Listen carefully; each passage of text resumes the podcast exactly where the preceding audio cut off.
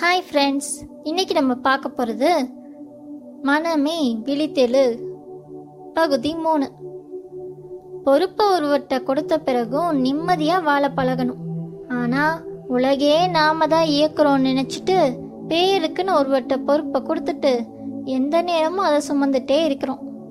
ஒரு நல்ல தலைவன் எப்படி இருக்கணும்னா பொறுப்பை ஒப்படைச்சிட்டு மேற்பார்வை செய்யலாமே தவிர பணியில் அடிக்கடி தலையிடுறதோ குறுக்கிடுறதோ கூடாது.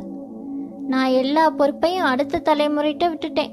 அப்படின்னு வாய் சொல்லுமே தவிர யாரையும் பணி செய்ய விடுறதில்ல. காரணம் நம்பிக்கை இல்லாதது தான் அவங்களால முடியுமா? நானா இருந்திருந்தா இதெல்லாம் சரியா செய்ய முடியும்.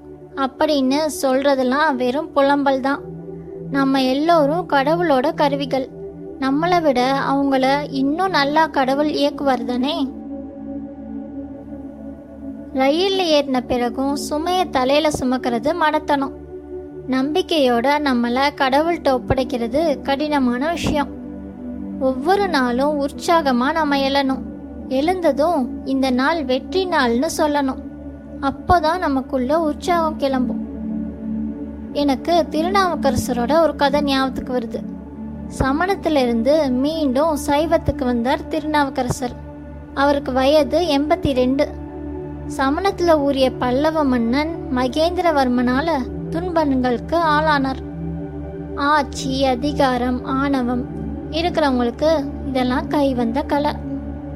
ஆனாலும் நாவுக்கரசரை கொஞ்சம் கூட அசைக்க முடியல. கல்லில் கட்டி கடலில் போட்டாலும் சரி யானையை விட்டு இட செஞ்சாலும் சரி ஒன்றும் செய்ய முடியல. ஆனால் நாவுக்கரசர் என்ன சொன்னார் தெரியுமா? இன்பமே என்னாலும் துன்பம் இல்லைன்னு சத்தம் போட்டு பாடினார். அவரோட நிலையை எண்ணி பார்த்தா நம் துன்பமெல்லாம் கடுகளவு கூட இருக்காது.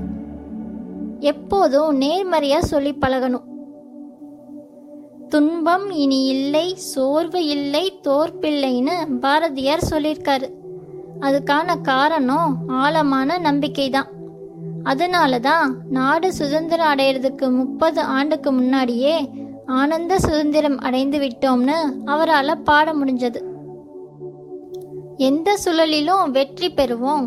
தோல்வின்றது தற்காலிகம்தான் அப்படின்றத எடுத்து சொல்லி வாழ்க்கையை எதிர்கொள்ள அடுத்த தலைமுறைக்கு நாம சொல்லித்தரணும் இந்த சிந்தனை வந்தா அன்பு வளரும். பிறருக்கு உதவி செய்யறது மூலமா அறம் பெருகும். எதிர்பார்ப்பு இல்லாம நன்மை செய்யற குணம் வளரும். நன்றி.